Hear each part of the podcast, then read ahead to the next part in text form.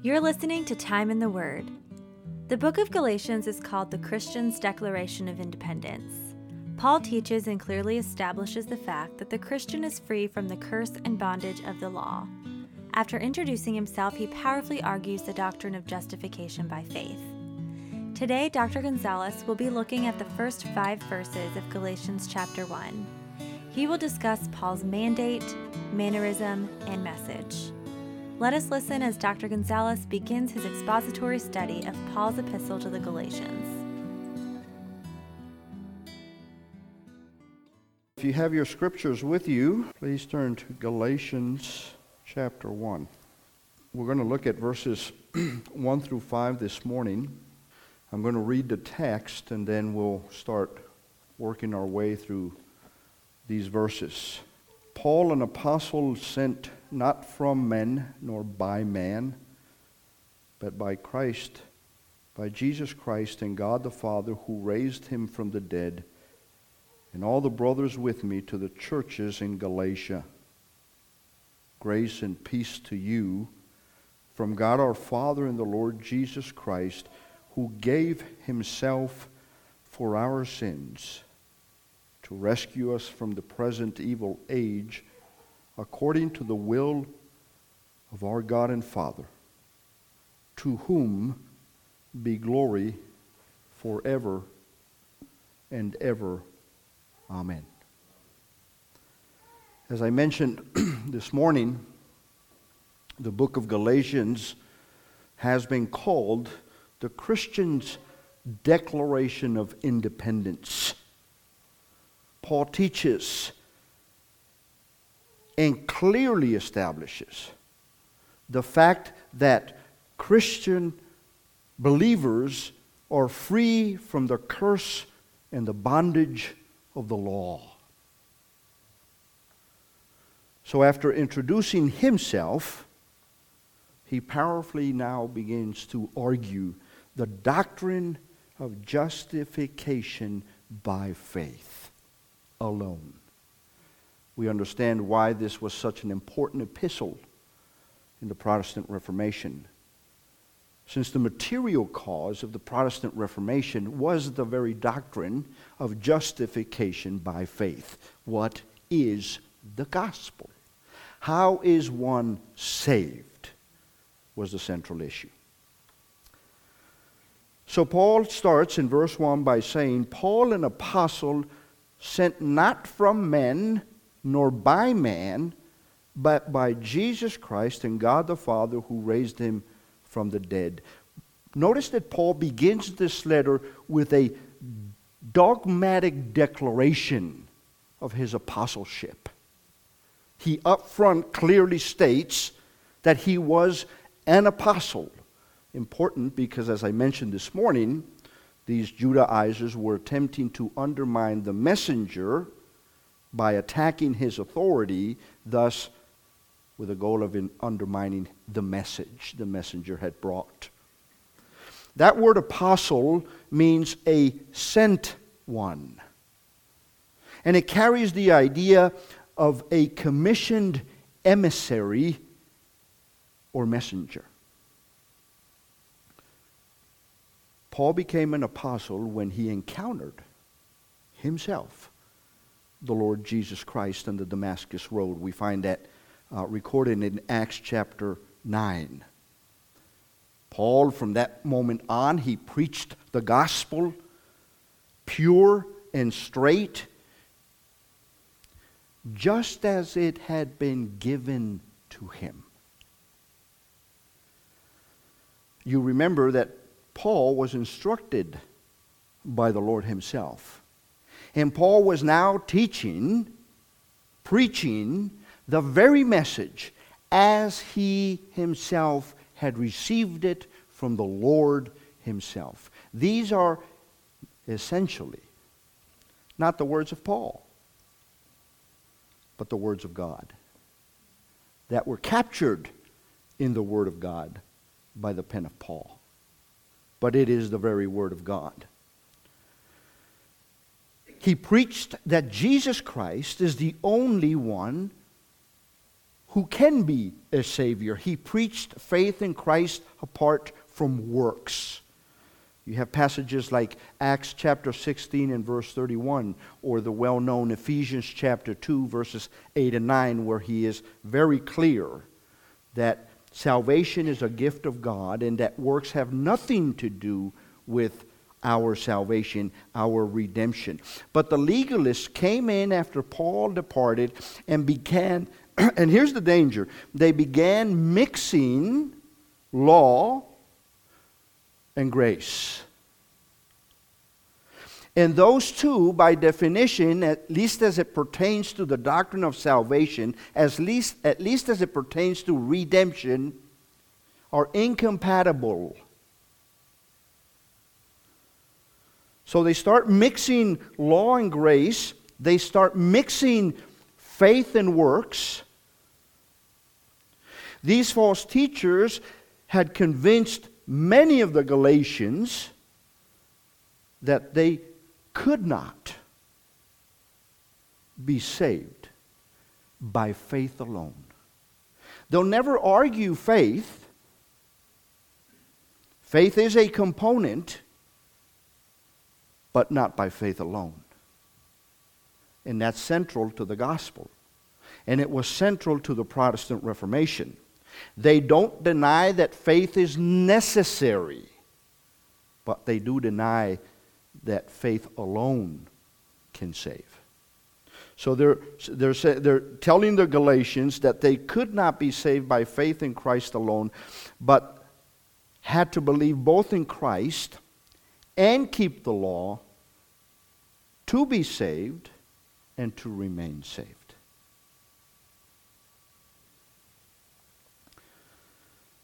I've tried that before I came to faith in Christ by the grace of God. We call that religion. Wow.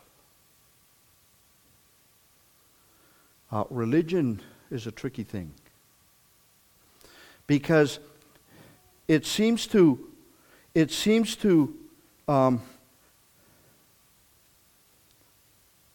give you the perception that what you want can be attained, but experientially you never do.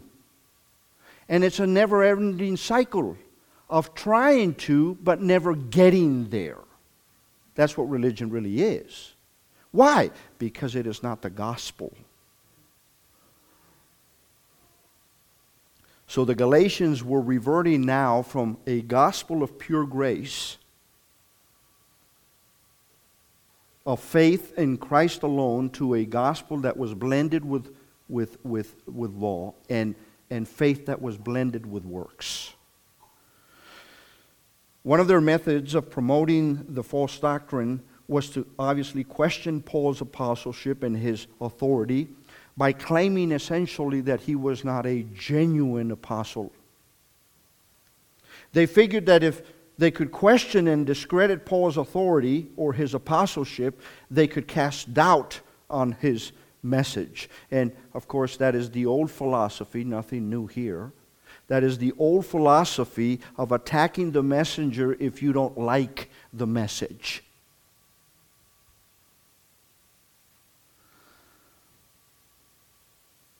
So, from the very start of the epistle, Paul identifies himself as an apostle. And notice that he makes it clear that his apostleship is not from men, nor by man, but by Jesus Christ and God the Father. So Paul wanted it clearly understood as he, as he begins this, this epistle to the, to the churches in Galatia, he wanted it clearly understood that he was God's apostle. He wasn't sent by men, and he uh, was God's man sent by God and no other. Now, he does use two very common words in his epistles, in his opening words of this epistle. He says, Grace and peace to you from God our Father and the Lord Jesus Christ. Paul's message is always comforting, not easy to listen to, not always easy to apply, not always easy to, you know, but it's always comforting because it comes with grace and it comes with peace, or at least that's the ultimate fruit that we see born in us as we trust in the Word of God and apply it to our lives. So he starts out with grace and peace to you, and that greeting again is characteristic of Paul's uh, letters. And take note that both grace and peace are from who? God the Father and the Lord Jesus Christ. Why does he say that? Why just not say grace and peace? Because apart from God the Father and the Lord Jesus Christ, there is no such thing as grace and peace. They are the source of those two things. Grace is the thing that the world needs the most, and peace is that thing that she seeks the most, but never truly experiences. Because they never come to God by the means by which He requires us to.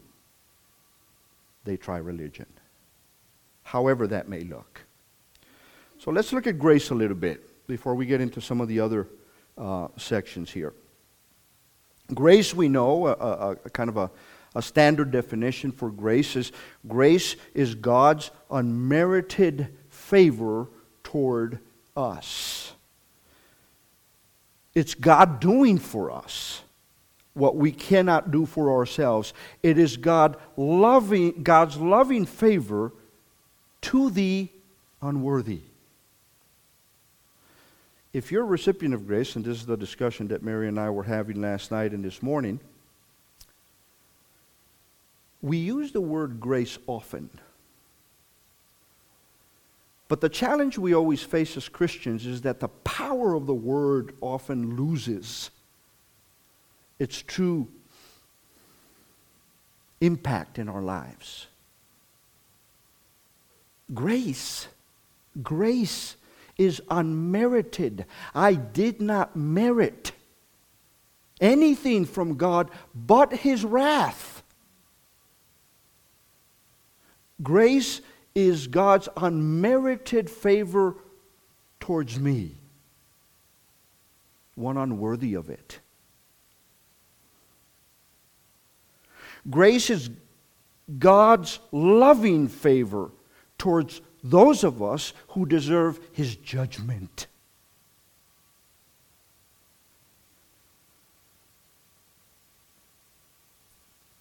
We looked at this passage already, which says, But God demonstrates his own love towards us. Listen. While we were still sinners. By the way, there would have never been a time in which he would have found us in any other state. There's never a time in which we would have never been sinners. While in your spiritual deadness, while in a state of inability to do anything at all, that would bring you actually closer to God,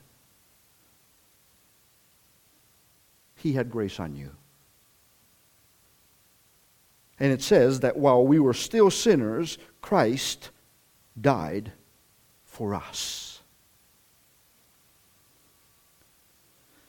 Notice that in that passage in Romans 5 8, we are described as sinners. And we know from scriptures that sinners die for their sin.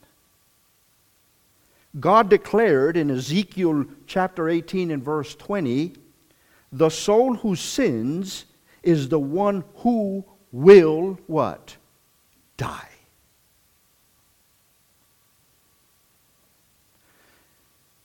yet we won't.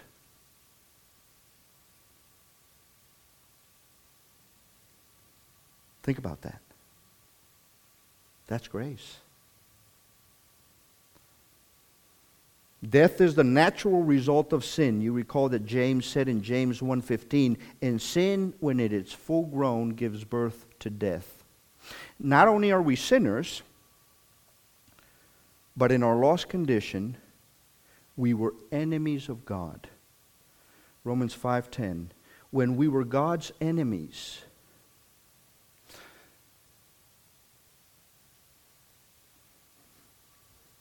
part of what was natural to us in our sinful state was the fact that rather than ever seeking God, which we know none do, Romans chapter 3, right? We actually opposed God, though we never truly understood that we were doing such a thing. We were real enemies of God. And it is in that context, we're sinners and enemies of God, alienated from God, that He extends to us grace. When we were hopeless, when we were helpless, God offered grace, and listen, He sent His Son to die for us. You start getting a flavor of what's at stake in the book of Galatians, don't you? As awful as sin is, with all of its depravity and all of its destruction, it is no match for the grace of God. In fact, we're reminded in scriptures in Romans 5, chapter 5, verse 20, where sin increased, what did Paul say? Grace increased all the more. Listen, it's a wonderful thought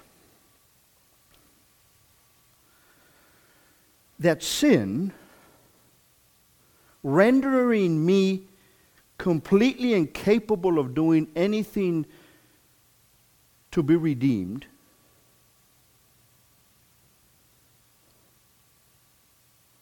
is never a match for the God who redeems that sinner who can do nothing.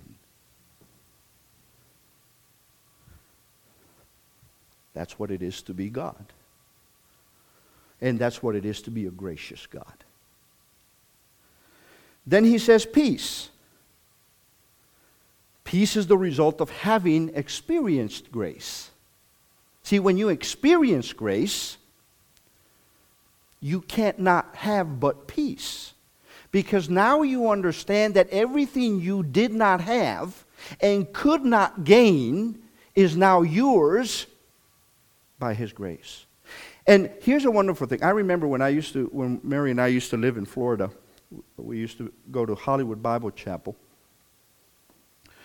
Uh, one of the elders of, of the chapel there was, was uh, getting older, and as he grew older, he started experiencing some, you know, mental issues. You know, he struggled with with uh, um, doubts and and he started raising questions about his own salvation.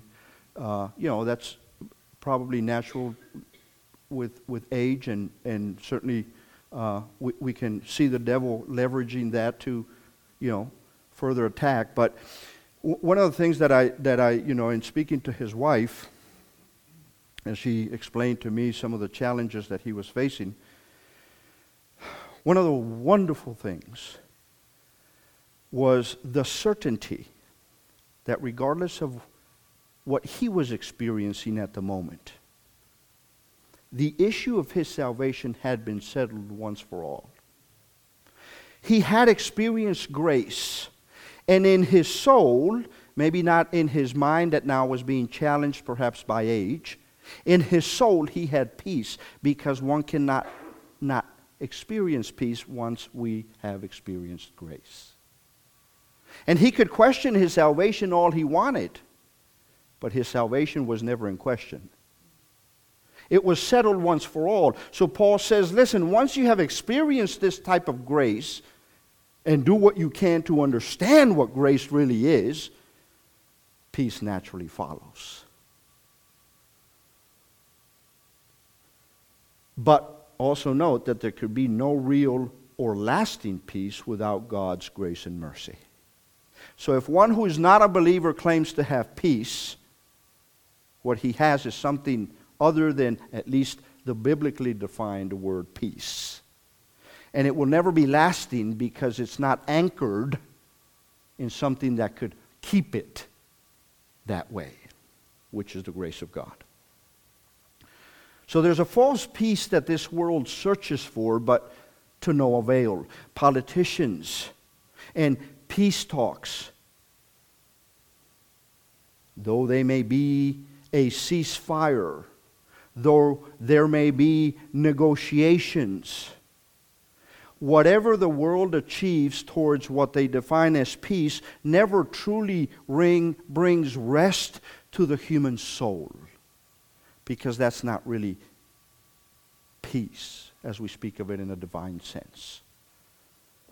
If you don't have peace this morning,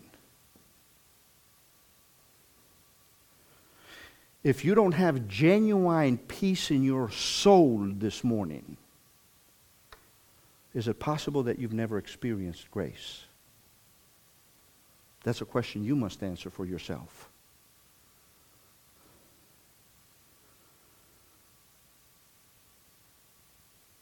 Where God's grace has not transformed the heart, there is no real peace. The world knows nothing of this kind of peace and joy. In fact, in Isaiah 48 22, it says, There is no peace, says the Lord, for the wicked.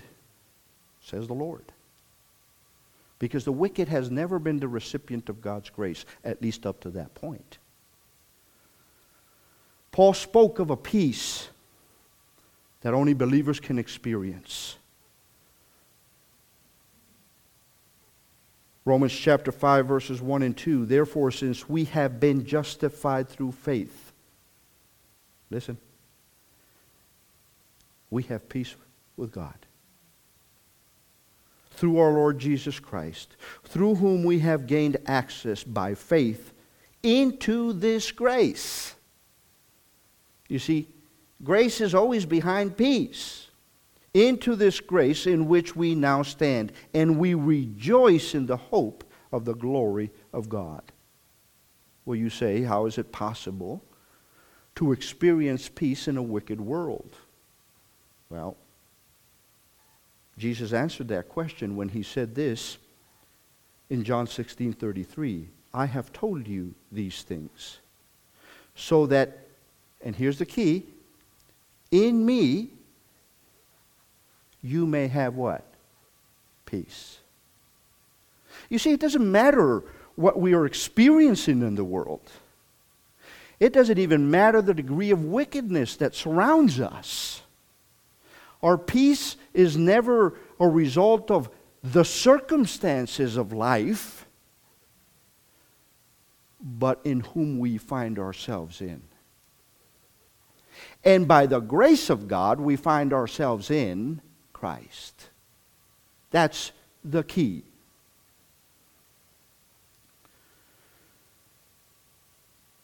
Now, for Paul, as we get into a little bit more of the meat of the message in, in, the remaining part of these verses, for Paul, it's not enough to reestablish the legitimacy of the gospel, which he wants to do that. But he has to go beyond establishing or reestablishing the legitimacy of the gospel the question was now becoming is the gospel adequate enough? Because anytime, anytime there's an attack on the gospel of grace, the implication is that the gospel of grace is not adequate. So something must come alongside the gospel of grace to make it adequate. So Paul is not only reestablishing the legitimacy of the gospel, but he is now declaring or defending the gospel's sufficiency. The gospel and the gospel alone can give you what the Judaizers are telling you law and grace, faith and works will give you. It cannot, by definition, because it's not the gospel of Christ. So he's going after the sufficiency of the gospel. Paul now, uh, he knows he must demonstrate that the grace of God turned loose on a world through the death of Christ is more than able to meet all spiritual needs. And listen, you know, we, we, we study these passages, and we're talking about what Paul said to the Galatians, what Paul was attacking uh, or, or, defending as a result of the attacks of the Judaizers to, to essential doctrines that had been presented to the church. Never forget that these words were written just as much for us in our time as they were written to them in their time. Because the threats the church experiences today are no different than the threats that the church was experiencing back then. There are many, in fact, I would argue, every other religion in the world has been declaring all along that the gospel of grace is not sufficient. You need what we added to it, or you cannot be saved. You see, the essence of the gospel is still under threat and is still being challenged in the 21st century. So we need to learn well what he's saying because the defense we provide is the very same defense he provided. There's nothing for us to add. We simply repeat what he said. And we will say that grace is sufficient, that the gospel of grace is sufficient. After Paul leaves Galatia, the Galatians come under the influence of certain teachers who were promoting uh, the Jewish law as an effective way to advance spirituality. In addition, we can assume that the Galatians themselves were probably finding themselves somewhat comfortable or were found the Jewish law somewhat appealing to provide them the very things that they had. I mean, the experience the Galatians had is no different than the experience we have today. One of the struggles, the Gal- one of the things that the Galatians struggled with was the continuing presence of, of sin in their lives. Who of us doesn't experience that struggle today? And what the Judaizers were saying is listen, if, if, if you do what we tell you to do, somehow you will be able to nip that problem in the bud. So it sounded somewhat appealing to the Galatians to try it. Paul is saying, no, no, no. First of all, sin never goes away truly for any of us. We still have that sinful nature. I mean, yes, sin should become the exception, not the norm. It's the anomaly the more we grow in Christ, but it's always there. Temptation is always there. And what is the thing that helps us ultimately overcome those things? We go back to the word grace. Because at the end of the day, it's what is sufficient.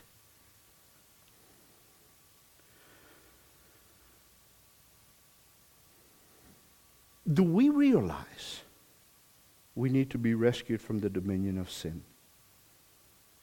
Listen, when you think of it, sin is a lordless power.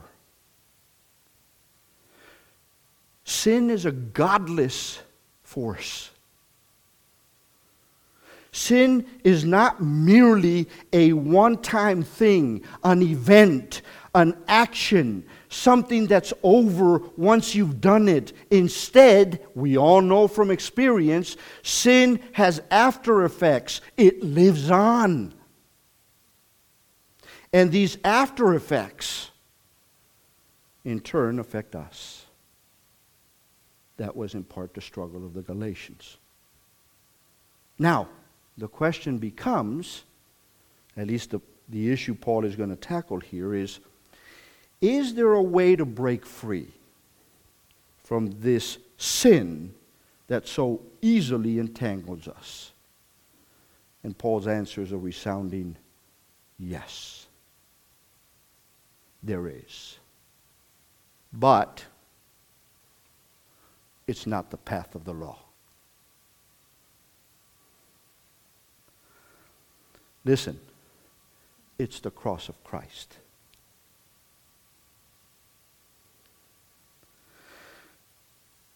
Deliverance from sin and from, as he says in the second part of verse 4, the present evil age only comes one way. Indeed, grace itself comes only one way through the death of the Lord Jesus Christ. So, verse 4 who gave himself for our sins to deliver us from this present evil age. So Paul now drives the Galatians and drives us back to, to this fundamental fact Christ gave himself for our sins.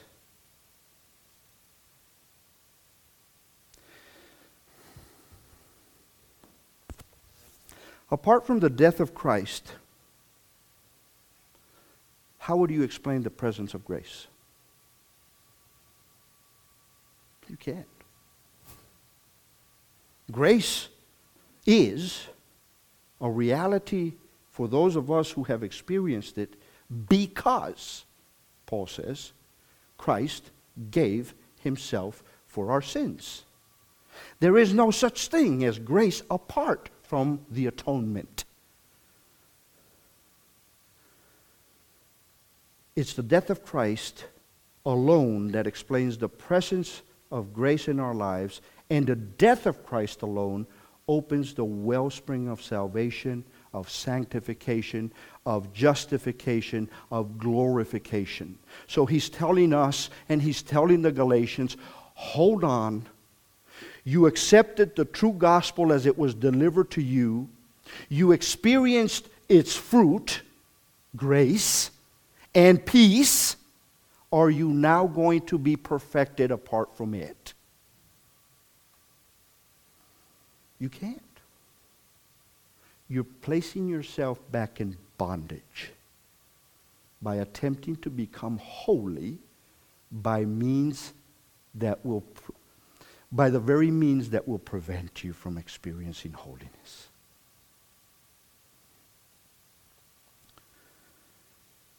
Who gave himself I mean, this shows the willingness of Jesus to grow to the cross. He gave himself. He wasn't forced to the cross. He wasn't made to die. He gave himself. It shows the willingness of Jesus to go to the cross. If there is to be salvation there, then there must be an acceptable sacrifice. We know that to be a fact for Hebrews 9:22 says, without the shedding of blood, what? There is no forgiveness or remission of sin. But not just any sacrifice would do. Only one would do. And the only one who could sacri- make a sacrifice that would truly propitiate the wrath of God and expiate our guilt is the one who gave himself. That, my friends, is the summit of the gospel. Jesus Christ gave himself as a sacrifice for the lost. 1 Timothy 2 5 and 6 For there is one God and one mediator between God and men, the man Christ Jesus. Listen, who gave himself as a ransom for all men. Again, he gave himself.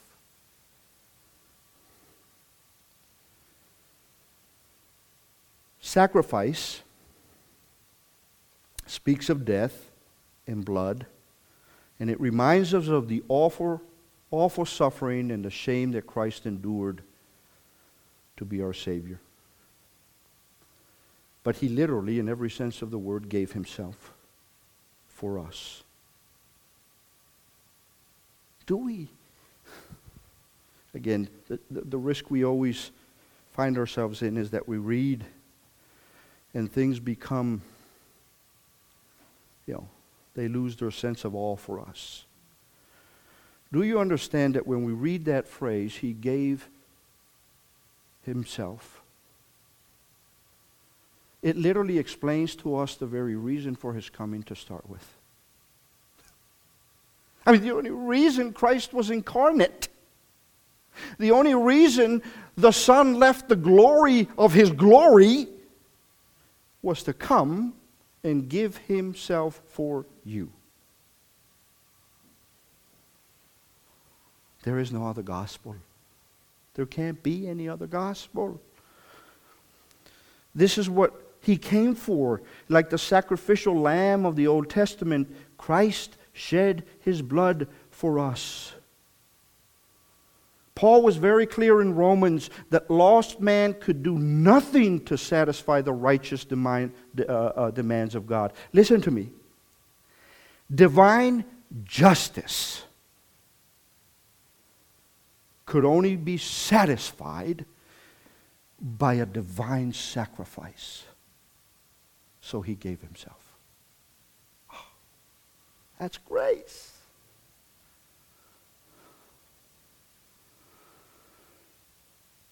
And that sacrifice came, that divine sacrifice came with a divine price.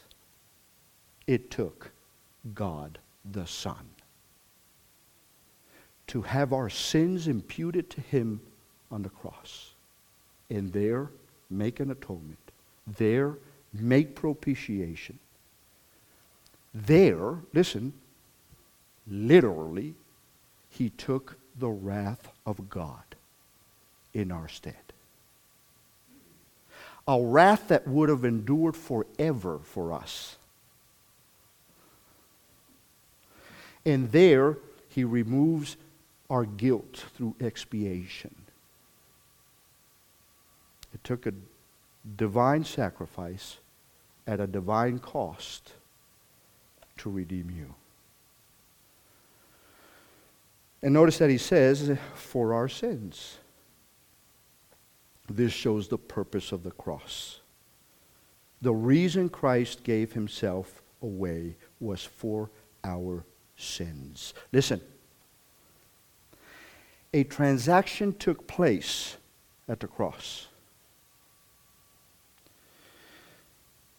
We were the ones who deserved to die. Because we owe God an infinite debt for our sin. But Christ took our place on the cross. He became our substitute. He became our sin offering. He gathered up all of our sin. The sin was placed on His shoulders, and He paid for them with His life. Thus, the crucifixion of Christ was not merely an example of supreme sacrifice but an actual atonement for sin. A transaction took place at the cross. It enabled God to forgive us by satisfying his pure justice through the death of his son.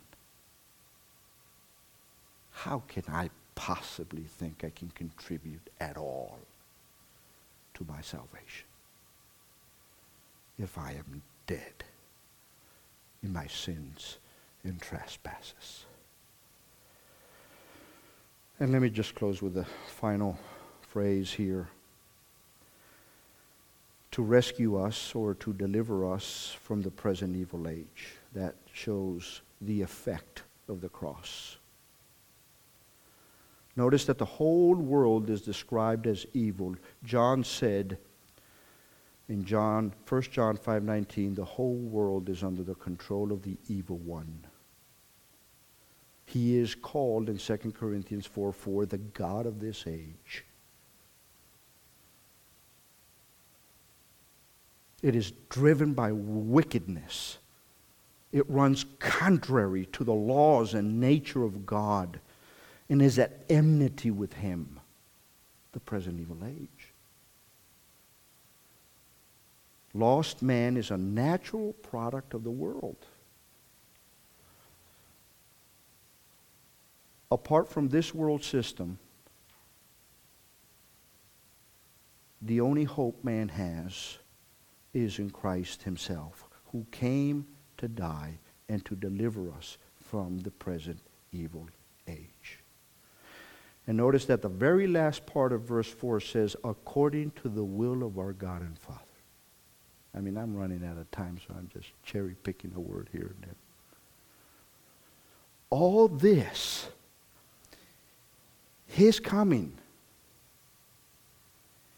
His dying, my deliverance, grace, peace, all according to the will of God. God willed my salvation. And it became a reality because of the supreme sacrifice the Son made in order to make that a reality in my life. I have no idea, folks. I know I can read it, but I have no idea what it is that I have been spared from, and I will never know. But Christ knows. That's grace. And that's why I can have peace. And then we won't touch on it other than to say, verse 5 To whom be glory forever and ever. Amen. Why? To whom we glory forever and ever. Amen. Because it is He and He alone who has wrought our salvation. We can never say, but I did this. It is by grace alone, through faith alone, in Christ alone, thus soli Deo.